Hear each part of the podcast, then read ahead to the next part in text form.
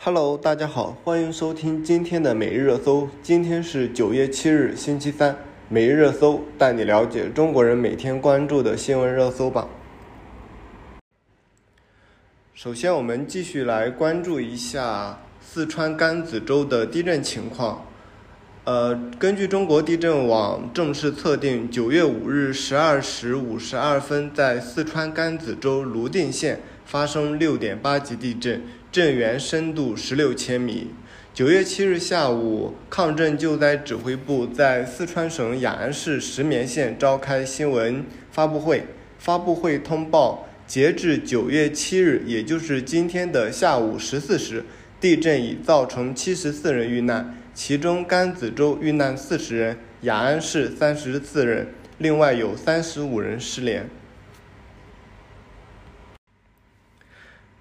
下面一条新闻是关于二零二二年的国庆放假安排最新出炉，国庆休息七天，上七天。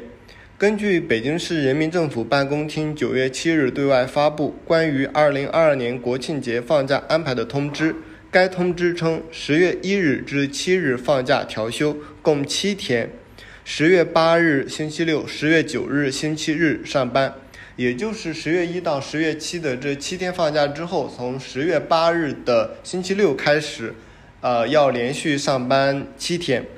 该通知强调，广大市民要提前安排好工作生活，节假日期间注意休息，减少人员的聚集，加强个人的防护，度过一个欢乐祥和的节日假期。呃，关于假期的交通部门信息也显示，今年国庆期间的高速免费将继续是按照七天进行，免费时间是从十月一日星期五零时到截止时间是十月七日的二十四点。呃，另外也要提醒一下各位听众，呃，这里的时间是从下高速开始结算的那个时间去。呃，落实的，也就是你上，呃，这七天的免费时间的话，你上高速的时间是没有限制的，但是下高速去结算的时候是需要在这个七天的时间内去的，呃，并且提醒一下，如果临近，比如说十月七日的晚上，呃，二十四时的话，依然。呃，可能会碰到一些情况，会大塞车，导致呃一些高速路口无法下车。这样的的话，呃，就如果到了第二天去计算的话，可能就要收费。碰到这种情况的话，建议呃大拥堵的情况之下，呃，司机可以在提前一个高速路口下车之后，然后再返上高速来继续前行，确保在。二十四点之内进行这种呃计算。另外的话，人社部门也明确，呃，其中九月十日中秋节，中秋节我们目前是放假三天，但是九月十日的这一天，以及国庆节的一二三这三天是法定节假日，而也就是国庆节的。呃，三天，呃，国庆节的七天的假期，以及中秋节的七天，呃的三天，并不是这几天全部都是法定节假日，而中秋节是中秋节的九月十日的当天，国庆节是一号、二号这，和三号这三天是法定节假日。如果在这法定节假日安排加班的话，应当支付不低于百分之三十的工资。而其他的像，呃，九月十一日、九月十二日以及国庆的后面四天的话，安排加班的话，应该先安排补休；不能安排补休的话，应该呃支付不低于百分之两百的工资。近日，一篇闭关锁国的研究文章引发热议。呃，根据近日中国历史研究院一份有关明清的闭关锁国政策的文章在网络上引发争议，有网友认为该文为闭关锁国政策翻案，是要借古论今，支持中国目前严格的清零政策。呃，根据纽约州立大学的教授陈诚接受 BBC 的中文采访时表示，这篇文章全文仅在讨论明清两朝的政策，并未提到这些争议对当代政治经济有任何的适应性。但这篇文文章在网上也引发了关注，反映出当前持续动态清零政策下不少中国人的焦虑的情绪。呃，这篇文章引发热议的，呃，首先我们来提一下这篇文章的题目，叫《明清时期闭关锁国问题新探》。呃，并且这篇文章的话，呃，称闭关锁国不是中国古代的既有概念，也不是西方对中国的固有认知，而是晚清中日语言嫁接产生的历史名词。不是对明清时期对外政策的客观描述，但该文章引发的争议的关键点在于，他认为闭关锁国有其合理性。明清时期，世界处于资本主义的上升期，西方列强在全世界加速了殖民扩张的进程。面对国际环境前所未有的巨变和。呃，汹涌东来的西方殖民的狂潮，明清两朝中央政府采取了与之相对应的对外政策。文章还称，面对咄咄逼人的西方殖民势力，明清时期的中国当政者从军事、经济、文化等不同的层面，采取了以自主县官为主要特征的限制性政策。这也是很多人认为。呃，其在为呃闭关锁国的政策开脱。另外的话，因为结合到当前呃中国的动态清零的这样的一个政策，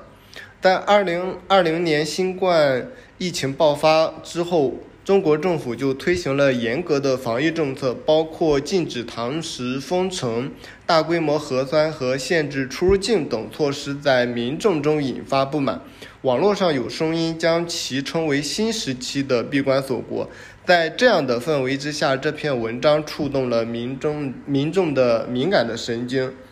呃，虽然的话，我们呃。看到国外很多的一些国家已经放开了这种相相呃新冠的政策，也呃不再去做一些封锁或者是一些其他的这种限制，是属于完全放开的一个状态。呃，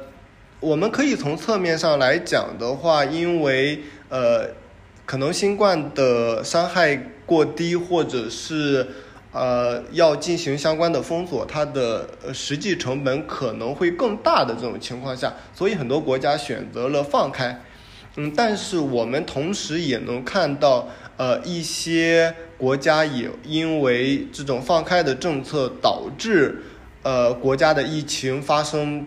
爆发。呃，爆发之后会第一的话，有些有一些呃慢性病或者是一些。呃，病人他的症状可能会过高，对于呃市市民的呃生命或者是身体健康这种都会有影响的。另外一方面的话，呃，关于呃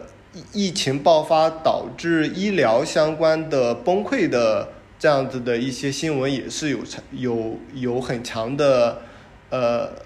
这这种这种热搜在的，所以对于目前来说的话，中中国是否，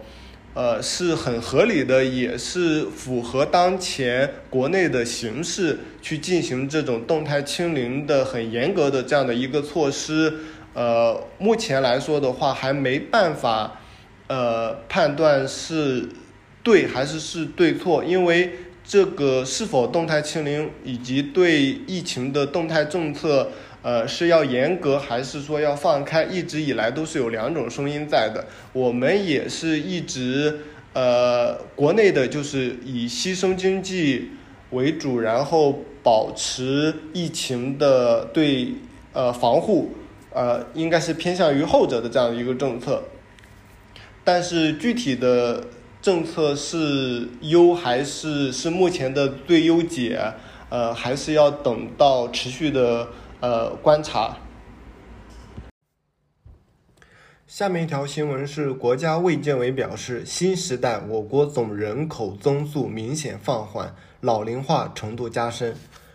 中共中央宣传部于九月七日下午举行“中国这十年”系列主题新闻发布会。国家卫生健康委人口监测与家庭发展司负责人杜希学表示，人口发展是国之大者，党的十八大以来。我国出生人口中，二孩及以上占比由政策调整前的百分之三十五，提高到近年来的百分之五十五以上。出生人口的性别比逐步趋于正常水平，优生优育水平不断提高，母婴安全得到有力保障，普惠托育服务开局良好，政策法规标准规范及服务供给体系基本形成。配套支持措施不断完善，切实减轻家庭生育养育负担。新时代我国人口发展面临着深刻而复杂的形势变化：一是随着长期积累的人口负增长势能进一步释放，总人口的增速明显放缓；二是总和生育率处于较低的水平，近年来降到一点三以下；三是老龄化的程度加深。四是家庭小型化，二零二零年平均家庭的规模降至二点六二人。五是区域不平衡，一些生态脆弱、资源匮乏地区人口与发展矛盾仍然突出。下面一条新闻是：湖南涉外经济学院教师开宝马车冲向人行道，已造成两人受伤。今天网传湖南涉外经济学院校内发生交通事故，而注意是在校园内部。长沙交警也刚刚通报，九月七日十二时，呃，张某荣，女，四十七岁，湖南涉外经济学院的教师，驾驶小车在湖南涉外经济学院内行驶，因操作不当。与停放在路边的小车及行人碰撞，造成二人受伤，三车受损。目前伤者已送医治疗，均无生命危险。肇事司机已被控制，经检测已排除肇事司机毒驾、酒驾嫌疑，相关情况正在进一步调查。呃，根据视频来看的话，估计是一起。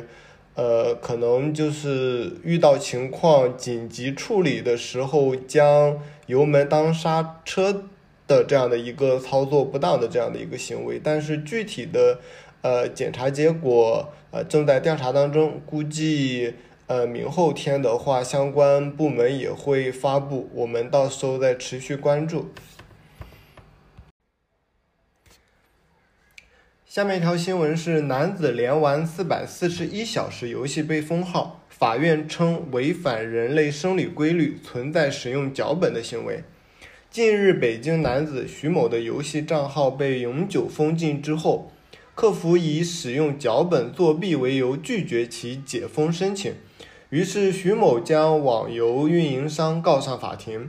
根据运营商向法院提交的后台数据显示。徐某存在多次全天连续游戏行为，甚至从连续二十天玩游戏四百四十一小时，且每小时的游戏局数在十次左右，大于正常的游戏局数。一审、二审法院均认为该玩家的行为违反人类生理规律，存在使用脚本的行为。最终因徐某主张解除账号封禁的诉讼请求缺乏事实和法律依据，法院未予以支持。下面一条新闻是：蒲上实验学校安排八十人一间宿舍，官方回应启动问责机制。九月七日，记者从河南省濮阳市经济技术开发区教育局获悉，针对家长反映濮上实验学校住宿问题，当地成立了由区党政综合办公室、教育局、信访局、宣统办等部门组成的工作专班。九月六日下午，已把八九年级的学生妥善安置到了学校的八人间宿舍。九月六日晚。经开区就七年级新生入学学生住宿安置工作进行了专题研究，同时通过召开家长会议等方式广泛征求家长意见，综合采取如下措施，尽快解决新生入学住宿问题。第一，现有校区尽快启动建设宿舍楼。在环保、消防等检测过关和家长满意之后，再安排学生回迁入住。第二，学生住宿过度安置，不同意过度安置的学生可以自行到学校退费，自主择学。第三，启动问责机制，区教育局党委迅速向区纪工委汇报，对因学生住宿造成不良影响的相关责任人进行严肃问责。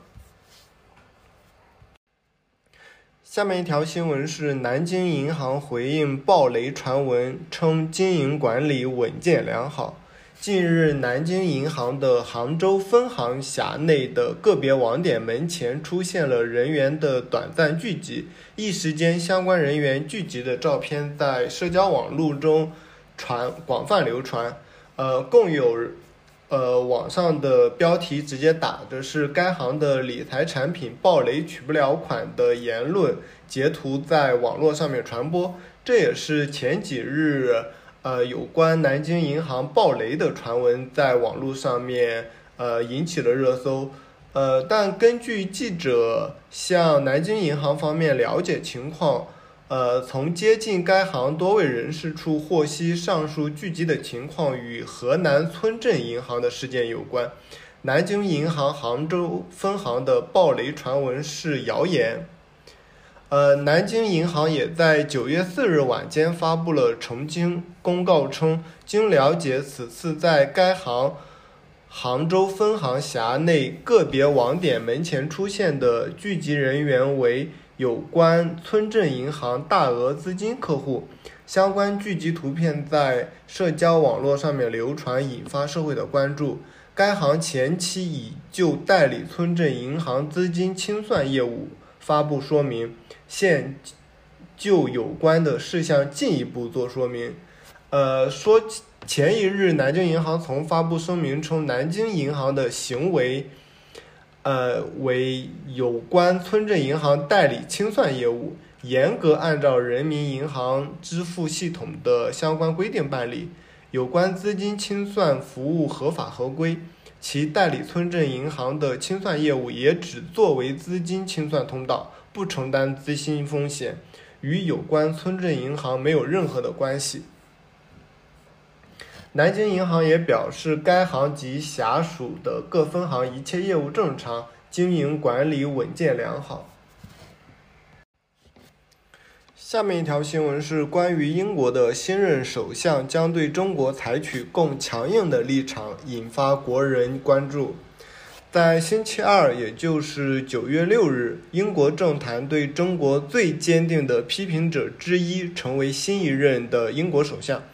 这位自封为战后西方世界秩序捍卫者的特拉斯取代之前的英国首相约翰逊。呃，保守党内的许多人认为，约翰逊对于中国的政策未能迅速强硬起来。在过去的十年来，伦敦和北京之间的关系恶化，因为英国越来越担心向中国投资敞开大门可能会带来国家的安全风险。而中国的军事和经济自信可能将会有悖于英国脱欧后的自由贸易协议。而我们呃今天所说的这一位呃英国的新一任的首相，这位女首相特拉斯认为，中国是对二战后主导贸易和外交的基于规则的国际秩序的威胁，她将建立一个反对这种威胁的。堡垒视为己任。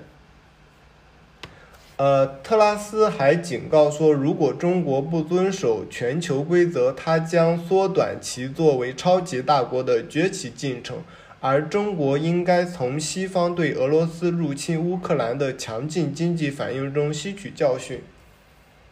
呃，因为像呃西方的一些政客，为了获取他们在呃其国内的一些支持的话，很多人的话会将对中的政策强硬作为其呃游说其国民的这样的一个主导思想，而特拉斯就是一个典型的例子，而且他对中国的这种强硬的态度立场是一直以来都是比较明显的。而此次他又成为新一任的英国首相，所以对于接下来的中国和英国的这样的一个关系，也是是否会更加的紧张以及恶化，也是呃国人其实也是挺关注的一个问一个话题。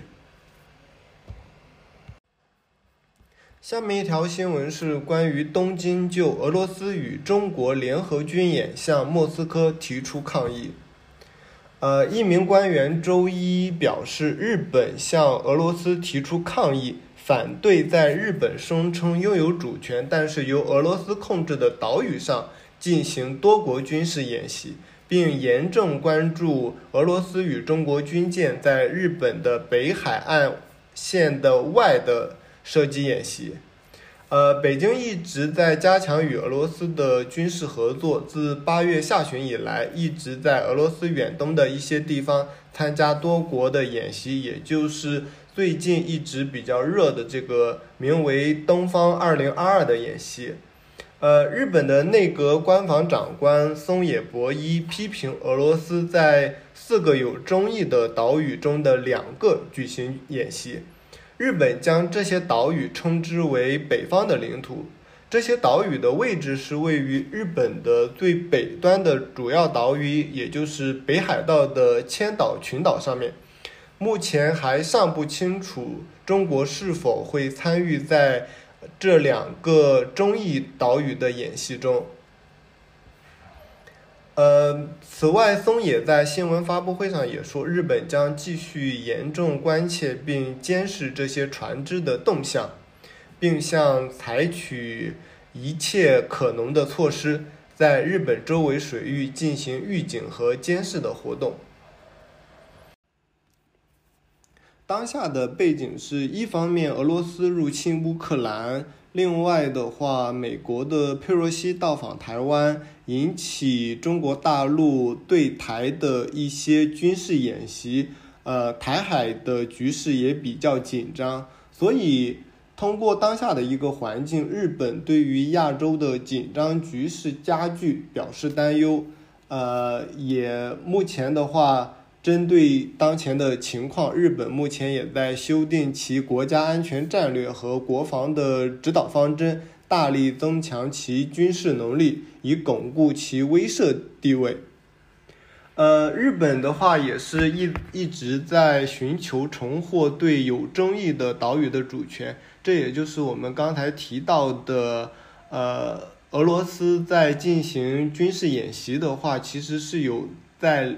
呃，两个岛屿，这两个岛屿是对中俄呃日俄呃是有这种争议的主权的，呃，所以日本也是在寻求对这一些有争议的岛屿的主权。这些岛屿在第二次世界大战的最后几天被俄罗斯呃夺取并占领，这些争端致使两国无法签署和平条约。以正式结束第二次世界大战的敌敌对行动。俄罗斯今年早些时候宣布暂停与日本的和平谈判，以抗议东京对俄罗斯发动乌克兰中的制裁。